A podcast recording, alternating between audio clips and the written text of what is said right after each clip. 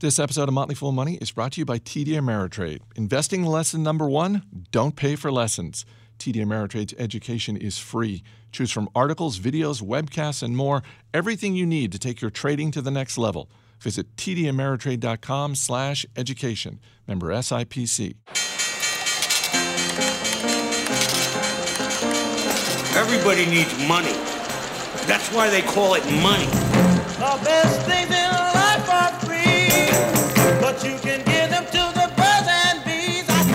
From Fool Global Headquarters, this is Motley Fool Money. It's the Motley Fool Money Radio Show. I'm Chris Hill. Thank you so much for listening, and I hope you're enjoying the Independence Day holiday weekend. Something a little different for this week's show. It's a conversation with best-selling author David Epstein.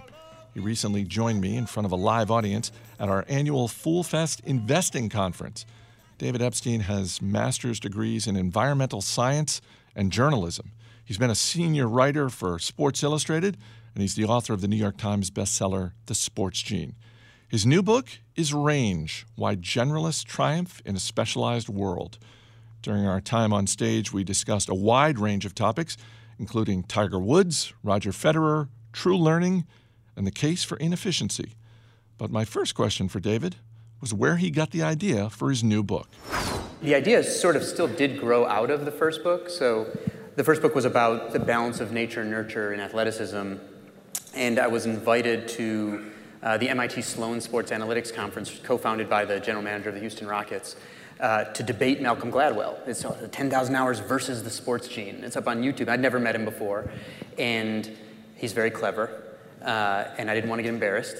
So I tried to anticipate some of his arguments. I knew he'd have to argue, this was specifically about the development of athletes. I knew he'd have to argue for early specialization in sports and highly technical, deliberate practice. So I said, okay, I'm the science writer at Sports Illustrated. Let's go look at what the science has to say.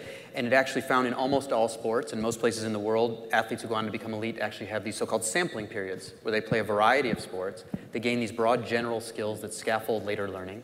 They learn about their interests and abilities, and they systematically delay specializing until later than their peers. We, we all know the Tiger Woods story of early specialization. That's like the most famous developmental model, but it's actually completely the exception. And golf is like an unusual sports skill compared to, compared to other ones. Whereas, like with this, we all know, you know, when Mark Zuckerberg at 22 says young people are just smarter, we, we all hear that story. Meanwhile, the research shows that the typical age, on the day of founding, not when it becomes a blockbuster, on the day of founding is 45 and a half, but it's like we don't hear the stories that the science was really telling. We just hear the Tiger Woods, Mark Zuckerberg stuff. These much more, it's very like Daniel Kahneman's availability heuristic. It's the dramatic stories that we base our, our, our models of the world on, not what the actual science finds. And you open the book with a great sports example because, you know, as you said, everybody, I'm, I'm not even a big golf fan, and I know the Tiger Woods story of just basically from the time he could walk, he's, you know, his father is drilling him on all these uh, different things, and and he's Tiger Woods. He's the dominant golfer of his time and, and maybe of all time. Um, but the comparison you draw with Roger Federer, who is also the dominant tennis player of his age and probably on the short list of the greatest of all time, it's a completely different path. Yeah, yeah. Roger was exposed to tennis early, but he was also doing swimming, skiing, wrestling, handball, basketball, badminton, rugby, uh, tennis, of course, table tennis. I'm probably forgetting. Oh, soccer. That was his other biggest one, soccer. And uh, his mother actually was a tennis coach, but she refused to coach him because he wouldn't return balls normally. Like she couldn't get him to do the normal drills, so she declined. When he got good enough to be pushed up a level with older players, he declined because he just liked talking pro wrestling with his with his friends after practice. And, and when he finally got good enough to warrant an interview from a local paper, the reporter asked him if he ever became a pro, what would he buy with his or a hypothetical first paycheck, and he says a Mercedes. His mother's totally appalled and asks the reporter if she can hear the interview tape. And the reporter obliges, and it turns out Roger actually said mehr CDs in Swiss German. He just wanted more CDs, not a Mercedes. Um, and, and so then his mother was fine. So uh, is, is one of my colleagues who, who was the, the senior tennis writer at Sports Illustrated described Roger's parents as pulley, not pushy. So eventually he did specialize, but it was, it was after what we now know is the very typical developmental trajectory for most elite athletes. And, and golf, the people who study skill acquisition in sports kind of view golf as different, this sort of non-dynamic domain um, where you don't need anticipatory skills like to judge things that are happening quickly. And so early specialization may well work in golf. I don't know. There's, there's kind of a dearth of science. I can believe that it does. But the problem is that we've extrapolated from that to all these other skills.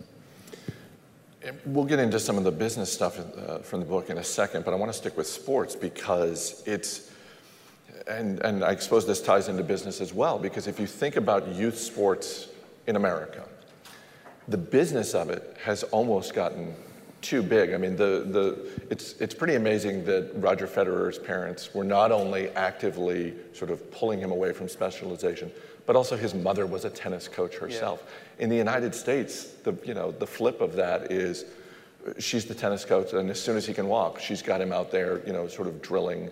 Um, and uh, not to pick on soccer, but it really does seem like soccer, more than any sport in the United States, um, the youth sports business machine of that is yeah. almost too big to overcome. No, do, do pick on soccer. You should oh, pick okay. on soccer. Um, because, so when I was living in, I don't live in Brooklyn anymore, but when I did, there was a U7 travel soccer team that met near where I lived. And like, I don't think anybody thinks that six-year-olds have to travel to find good enough competition in a city of nine million people.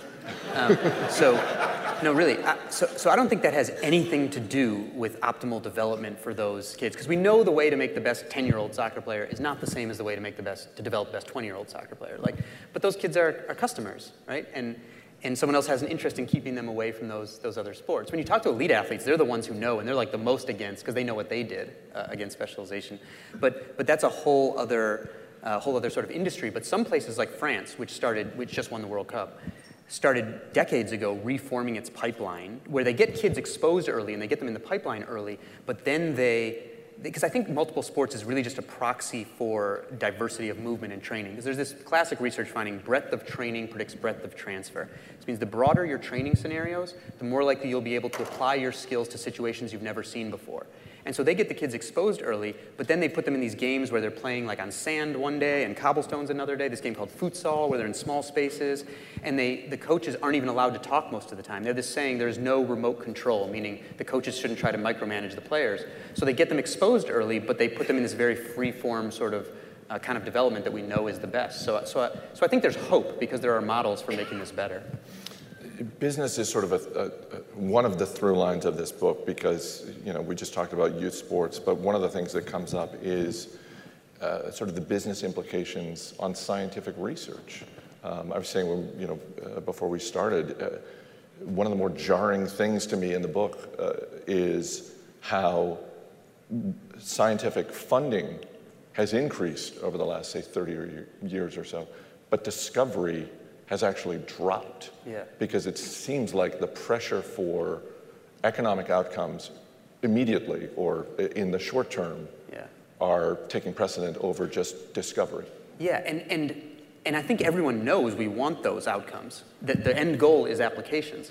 The question is how best to get there. And to that point, I was reading, you know, a lot of Nobel acceptance speeches when I was doing the research. And this funny thing, in the more recent years, you start to notice almost every year, someone's in their speech says, "Well, I wouldn't be able to do my work today because I didn't really know what I was going to find. I just had this interesting question." And now, in your grant applications, you have to say, "Here will be my application," and and that's okay. But like we have, you know, a venture, a, a VC community for that that can be sort of more focused on that. And so, why like squash the diversity of the research endeavor because so many of the biggest breakthroughs have come from questions that someone was interested in that, that we didn't know where it was leading. Like Vannevar Bush, who, who you know, led uh, the scientific research efforts during World War II, wrote a, wrote a report for the president about a successful research culture. And, and you see these phrases that are like the free play of free intellects working on, on uh, questions you know, of their own design. And that, that led to like, you know, 30 years of wildly successful progress that led to microwaves and MRIs and the internet and all these other things. And so we have to keep in mind that we know the process is inefficient when we don't exactly know what we're looking for. So we, it's, a, it's a problem that we're having this sort of purifying selection where we're forcing people to say the applications before they really know what they're going to find. Uh, one of the things I like about your book is we just meet all these people you know, you know, put aside Tiger Woods and Roger Federer. We, you know, in your research, all of these people. Um, you just touched on something uh, from one of my favorite people in the book, Arturo Casadevall, mm-hmm. um, who's the science who talks, you know, speaks to that and mm-hmm. talks about mm-hmm. the very nature of, of, you know, sort of pushing boundaries. Is that you're out there, you're probing, you're not really sure what you're going to find. And by definition, it's an inefficient process. Yeah, Arturo is one of the most prominent immunologists um, in the world. So, so if specialization continues, he wins no matter what happens, basically. He has no problem getting funding, but he decided to leave a, sort of a cushy post in New York to go to Johns Hopkins School of Public Health because they were allowing him to start a new education program where he's essentially trying to despecialize the training of future scientists. Because he's saying, look, he, he arrived and, and showed this graph where he said, the, the rate of retractions of science, the acceleration is now outpacing the rate of new publications. So we continue this trend, we will have retracted all of science in, in a couple of years. And, and so sort of science gallows humor, right? But, but there is this retraction problem now where we're recognizing there's been a lot of bad work. And, and by the way, I, I, contributed to that bad work. So I, I have a master's degree in science, and only as an investigative reporter writing about how science works did I realize that I too committed statistical malpractice of the variety he's talking about because I was rushed into, not purposely, I was rushed into very didactic, specialized material about Arctic plant physiology before I knew how my statistical tools worked. And you can get these big databases, hit a button to run this incredibly complicated statistics, say, statistically significant, master's degree. and then, and, and, and, this research is still published.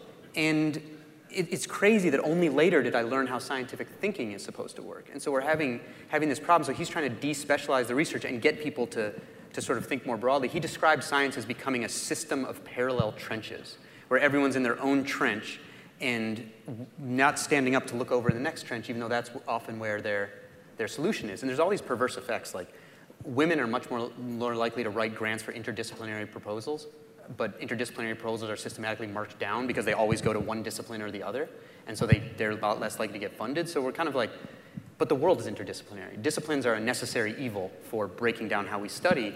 And so we're, we're, we're docking people who are asking questions about how the world really is. Well, and one of the things you get at is, you know, sort of, and Arturo does it with science. We've seen it, you know, in the military where um, basically leaders are trying to figure out what's the best way to mentor people, what's yeah. the best way to educate people. Yeah and uh, along the way they find out, oh, we've been doing it wrong. Yeah. We've, we've absolutely, not only have we um, achieved short-term success in education, we've deluded ourselves in thinking, well, pat ourselves on the back, everything's fine, and in fact, we've set those people back. Yeah, yeah, that, that gets to, yeah, there, there, that gets to some themes in the book, so they can jump into that one in a couple of places, but, but one of the themes to me was that there are things you can do that cause the most rapid immediate progress that systematically undermine long-term development. So, so I'm, I'm going to use that cue to get into one of the studies that was the most surprising to me in the book, which was done at the U.S. Air Force Academy, that you could never set up. Like they have this amazing scenario where they bring in their freshman class, you know, whatever, 1,000 students or whatever it is, and though they have to all take a sequence of three math courses, start calculus one, calculus two, and then a follow-on course. And they are randomized to professors for Calculus 1, then they are randomized to the next course, and then re-randomized again to the next course. So you can really see the impact of teaching, and that's what these researchers wanted to see. And what they found was that the teachers who were the best at promoting contemporaneous overachievement compared to the characteristics that the students came in with in Calculus 1, those students then systematically underperformed in the follow-on courses. So the, the teacher whose students performed sixth best out of 100 in, in his Calculus 1 got the seventh best ratings because the, the kids feel like they're learning, they rate them higher, was dead last in how his students then did in the follow-on courses. And it turned out that professors whose students did the best contemporaneously were teaching a very narrow curriculum, and their, their students were learning so-called using procedures knowledge, that they could execute when the test came, but when you get into a different class and you're facing different stuff, breadth of training predicts breadth of transfer, you don't have those broader conceptual models, and so you don't have what's called making connections knowledge, which is the broader frames where you learn how to match a strategy to a type of problem instead of just executing procedures. So it's really deceptive, right? Because the learners rate their learning as faster, they rate the professors as better, they do better, and then in the long run they're undermined, which is deeply counterintuitive to me. Coming up, David Epstein talks birds, frogs, and LinkedIn. Stay right here. You're listening to Motley Fool Money.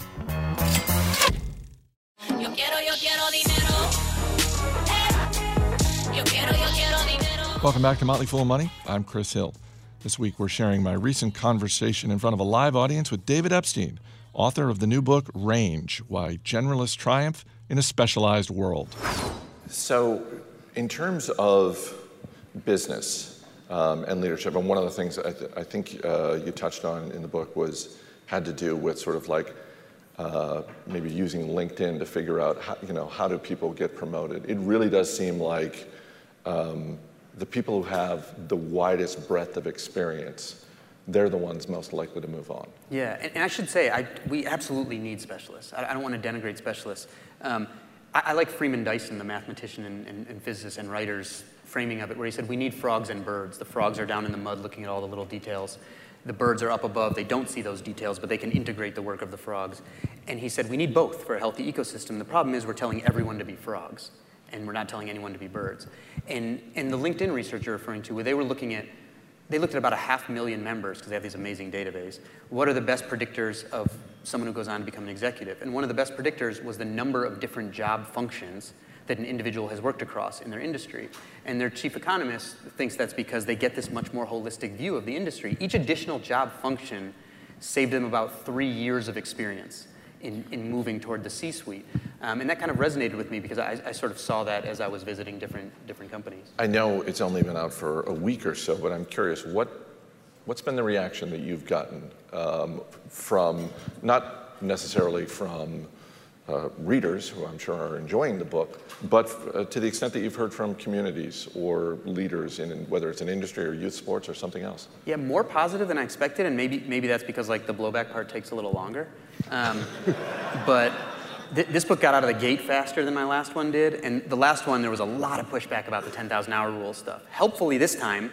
Um, Malcolm Gladwell and I were recently at a conference in March, the, the same one where we first did the debate, and this is on YouTube. And at minute 54, he says, I now believe I conflated two ideas. The idea that it takes a lot of practice to get good at something with the idea that in order to become good at X, you should do only X, X and only X starting as early as possible. And I thought that was like a very astute thing for him to say, and I think that might have softened some of the blow a little bit for me. Um, but, it, it, but it really has been interesting to hear people identify with it um, and, and some of the executives, so I, I, start, I, started getting invited to some business things, and the executives would tell me, like, this really resonates. And, and some of, okay, and, and one, so I just met a woman who was the head of executive search for a really big company. And she, this really resonated with her, and she was telling me, I think in the age of LinkedIn, for all its good things, we are getting too narrow in describing our job functions. Because if you look at research on serial innovators, for example, this woman, Abbie Griffin, whose research is in range, she, she says to HR people, like, you have to keep it broad because the serial innovators, they often zigzag, they've had other domain experience, they have a wide range of interests, they tend to have hobbies, they, they read a lot, they need to communicate with people outside their domain, and when you define the job too narrowly, you accidentally screen them out. And so some of the people who do sort of executive search, apparently that's resonated with them because they've sort of reached out to me and said, we are increasingly making this, this square hole and we have the square peg we want to fit it, but those those aren't necessarily actually the people who are set up to make the biggest contributions. I've actually experienced that on LinkedIn because um, I host um, a radio show and a podcast, and that's what I list on LinkedIn. And once a month, I get an email from LinkedIn, and it's here are some jobs you might be interested in. And all of them are host jobs, but it's like at a restaurant. and I'm like, maybe I need to do a better job of getting across what I actually do because. Well, that would be a transfer of skill. It would be a transfer. yes. You know what? I'm too specialized. I should, I should branch out and you know, do that sort of thing. Coming up, David weighs in on travel sports, lessons from Norway, and the problem with grit. Stay right here. You're listening to Motley Fool Money.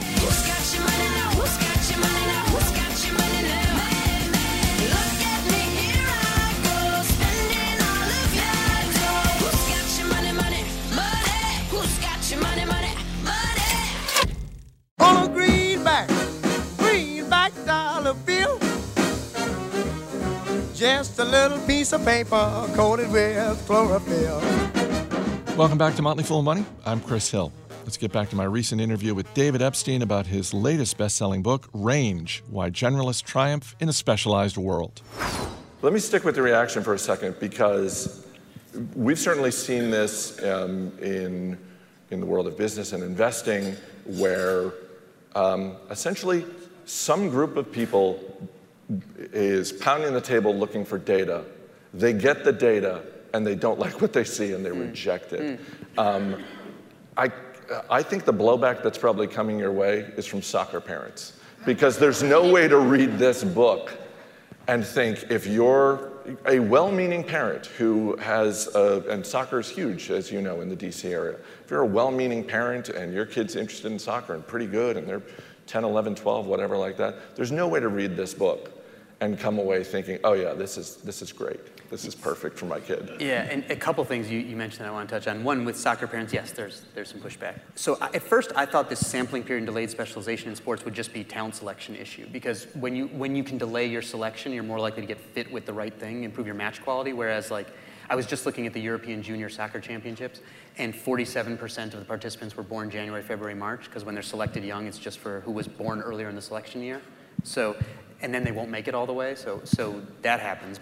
Germany did a study of, of some of their top youth players, and they matched them for skill at certain ages and then tracked them over the next couple years. And it turns out the ones who do more unstructured play and diversify do better by, by time two. And eventually you have to focus, but not during that developmental period. So there, there is some pushback about that. And pro- one of the problems with the US and sport development is everyone should go watch the Norwegian HBO Real Sports on Norway. That, I, that I watched that last week. It was amazing. yeah, because they exploded the Winter Olympics, and they've like basically taken out competition in youth leagues from, from all their youth sports. Whereas we have the largest number of athletes in basically every sport that people have heard of in the world, so we can have we can be really inefficient and like our college system. We have more athletes in most sports than the rest of the world combined because of our college system, who are young adults. So we can afford to have bad development and still get people coming through the, the pipeline. So we'll probably do okay if we still have a lot of people playing, but um, I think there are actually good forces at work in, in youth soccer in the US. It'll just be slow. Just to add a little bit of context on the, uh, the HBO Real Sports um about Norway, um, this is in the wake of Norway winning more medals at the Winter Olympics last year than any country has ever won. Um, and I love the fact that the way that the government is funding youth sports is through sports gambling. That they basically just said, you know, the, the two quotes that stuck out to me were um, someone saying, yeah, the conversation that America is having right now about sports gambling, Norway had that years ago and decided what to do. And the other quote is someone saying, yeah, our approach in Norway is essentially to look at how the, United States approaches youth sports, and we do the complete opposite. Yeah, yeah, yeah. Because they, they have to be efficient. They can't afford to burn a ton of people like we can.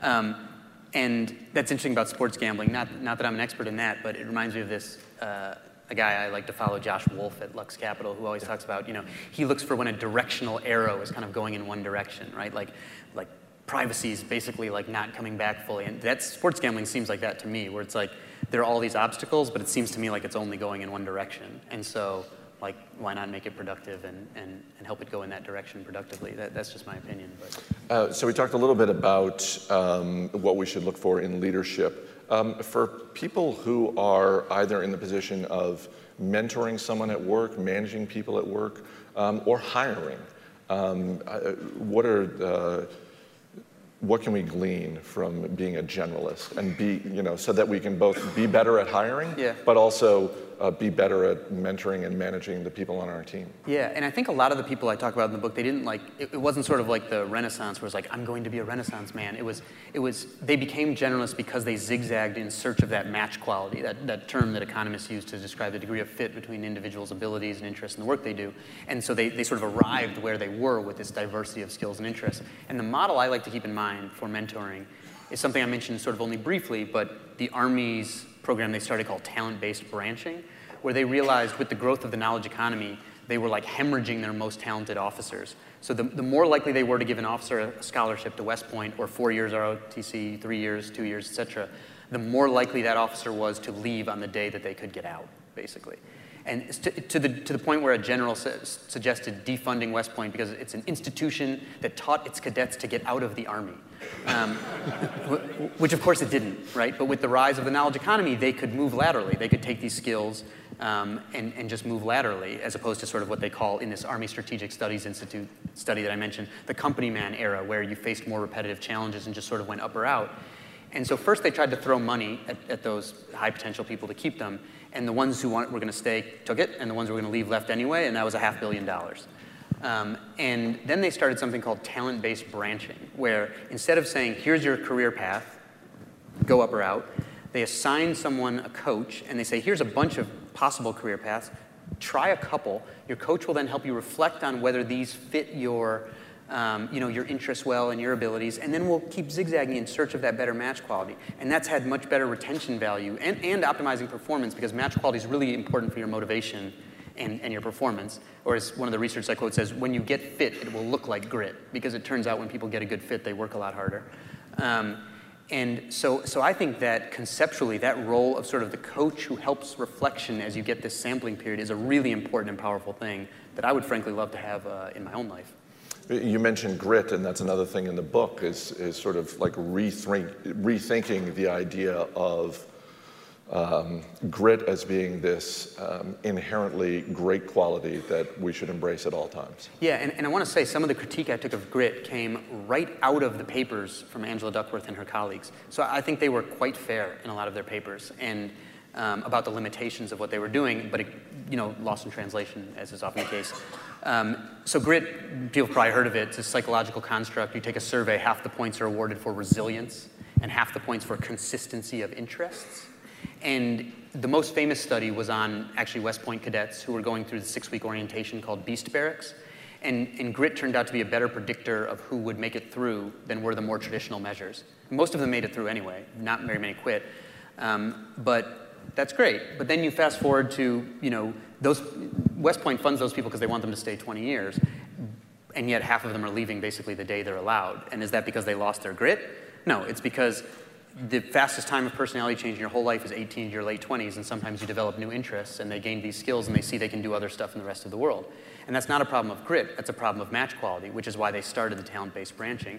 And the way that people optimize their match quality is by trying a bunch of things, getting as much signal as possible, and quitting until they get to a better spot. So I think the, the sort of deification of not quitting for the sake of not quitting um, should not be extrapolated from a study that pre-selected people with a very with a six-week goal that they already had right? You don't want to extrapolate that to the rest of the world and they say that in their studies. And in fact the day before my book came out or two days before my book came out angela duckworth's newsletter was called summer is for sampling. And she said take the summer to try a bunch of new stuff. Of course you shouldn't stick with something before you know what you're doing. That's not what i did in my career. I sampled before getting gritty. So to the extent that grit means work hard when it makes sense i'm totally on board with that I'm curious about um, how you go about your research, and in particular, how um, we as investors can not accept something at face value. Everybody loves a great story, but in a lot of ways, we're using the wrong stories. And so, to the extent that uh, we come across a business leader or a company where that has a great story attached to it, what, where should we be looking to sort of poke holes in the infallibility yeah. uh, of what we see? And I mean, I think stories are important, and especially in the communication area we're in now, where you can see uh, it, it's essential for a leader to, uh, to weave an important story that, that draws people onto their team and motivates them. And, and one of the in- inventors I talk about in the book, a woman named Jayshree Seth, who keeps going away from her actual academic training, and that leaves her in the position where she has to like interview other experts, what she calls her mosaic building process. And if she builds a, a good question, those people are drawn onto her team, and, and she became one of the most prominent inventors at 3M through doing that. So it's important to build those stories.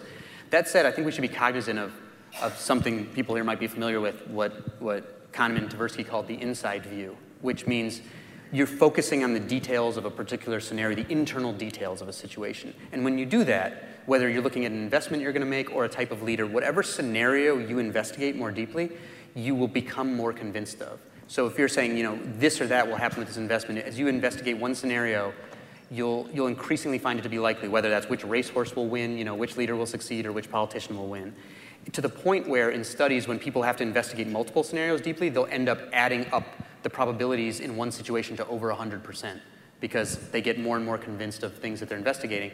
So I think you need to realize that you should start with sort of a scientific mindset of actually trying to falsify um, your ideas and make sure you're investigating whatever the opposite is. Because especially with Google, right, you shouldn't be typing in searching for the answer you think is right, right? So if, as simple as it is, when, I'm, when I want to spell check like a name or something in my manuscript, I don't type in how I think it's right. I type it in purposely wrong and, and look to see the, the corrections, basically. So I think we need to be cognizant of that inside view where you get sucked into the internal details, and you should actually zoom out, look for other analogous scenarios to what sort of usually happens, and, and start by trying to falsify your own beliefs. Both of my books have turned out very differently than my book proposals, And I think that's in large part because I end up falsifying some of my own beliefs. And the only way to do that is to start out with that in mind. Because if you don't start out with that in mind, it's definitely not going to happen. Coming up, a few thoughts on parenting and advice for recent graduates. This is Motley Fool Money.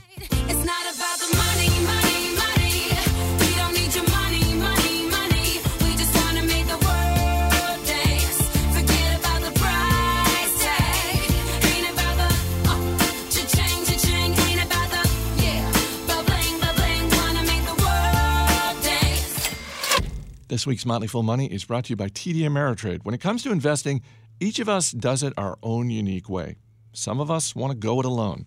Others might prefer some guidance. Regardless of your style, TD Ameritrade is always creating new solutions to help you.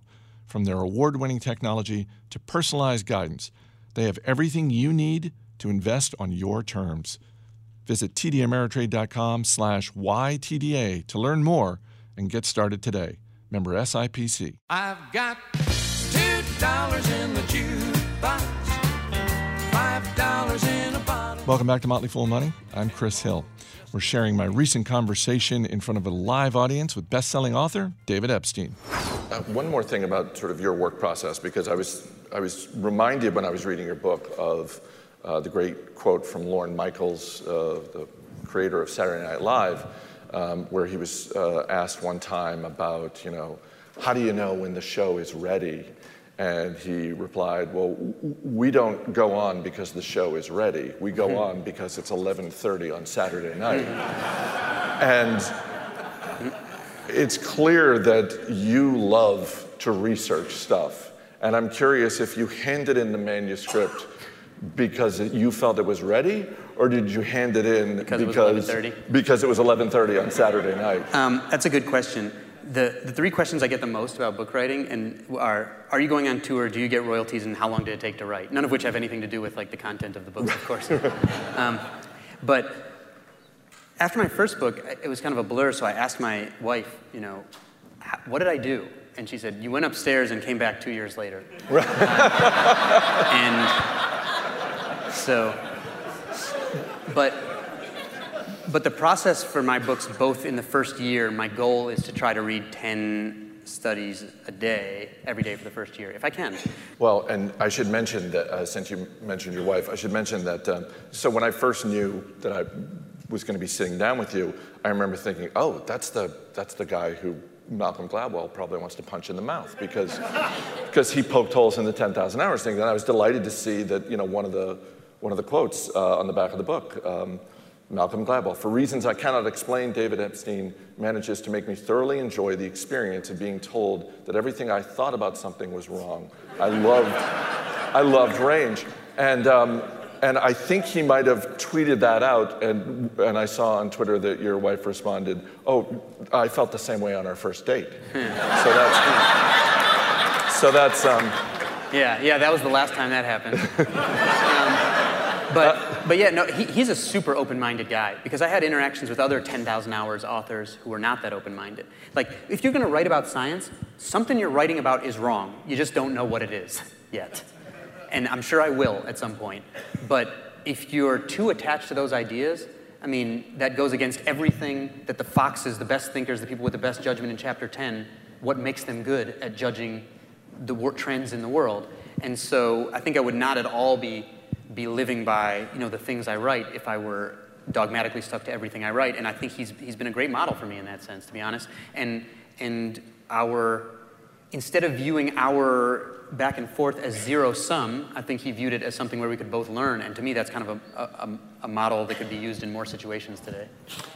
Before we get to audience questions, um, congratulations. I understand you and your wife are, are recently new parents. Thank you, So thank you. fantastic. Thank you. Um, now that you, uh, how's the sleep deprivation, by the way? I- I'm going to be honest. Given my work process, and I, I went to there's a moms group that my wife's in, and then we had Dad's Day where you come, and the guys are like, you know, horrible, that- and and I'm like, you know what? Like my life has been easier with a newborn, but not trying to finish a book than it was trying to finish a book without a newborn. So, so I think those were the people who really wanted to punch me in the face.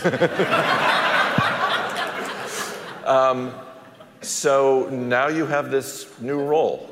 yeah. um, this new title. And uh, I'm assuming that you are now seeing the world um, through the eyes of a new parent. Yeah. Um, you were an athlete in Yeah, college. yeah. Um, uh, how are you going to manage uh, and navigate the world of youth sports? Yeah, yeah. One of, one of my, Among, among other things. We'll get to education in a second, Yeah. but One of my friends who was a, a Winter Olympic uh, gold medalist said, he keeps saying, I know this is just your plan to like reduce the competition while you make your kid the Tiger Woods of blockchain. and uh, I'm like, hmm, maybe that's not a bad idea. No, minute. no, but I think, I think my approach, so, so I, I started college as a walk-on and left as a university record holder in track and field, but, but I played football, basketball, baseball, all this other stuff first, and the fact is I started to realize that there was a commonality in the part I was good at, which was the, the running for a long time part.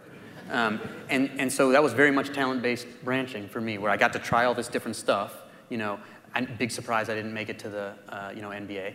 Um, but, but I, I started to get signals about my talents, what they were. And that was a really important thing for me. And so, so I, I think my role as a parent will be to be that coach in the talent-based branching system where you make a lot of opportunities available and expose him to a lot of things. And I don't mean to, I don't want to prescribe diversification any more than I want to prescribe specialization. But, but to make sure that when he tries these things, I help him reflect on it and get the maximum possible signal. Because that, that's one of the characteristics of so-called self-regulatory learners, the people who learn about their own skills and, and weaknesses. They, they evaluate themselves more objectively compared to like how their bosses would evaluate them than, than most people do, is they spend a lot of time reflecting after they do stuff. So I think my job will be to facilitate that reflection for him.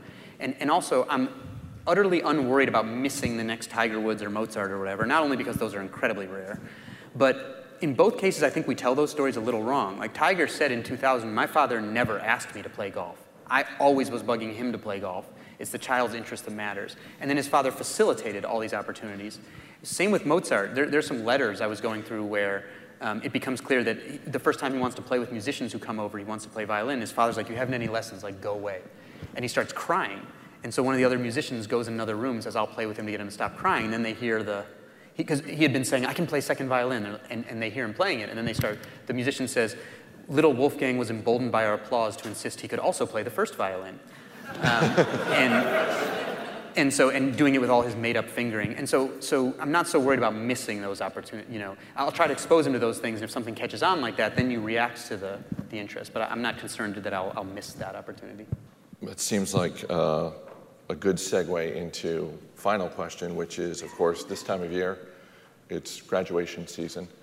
Um, so in the 45 to 60 seconds we have left, what is your message to the graduating class of 2019? Okay, um, my message to the graduating class of 2019 congratulations, thank your families, um, start paying off your debt.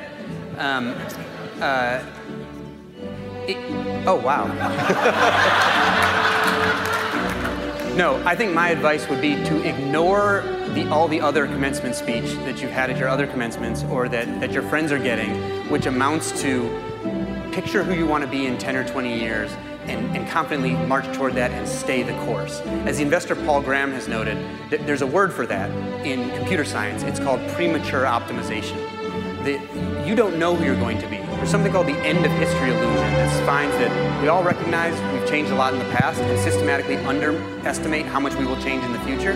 So you are a changing human, and the only way to learn about yourself is to keep sampling and zigzagging in search of match quality.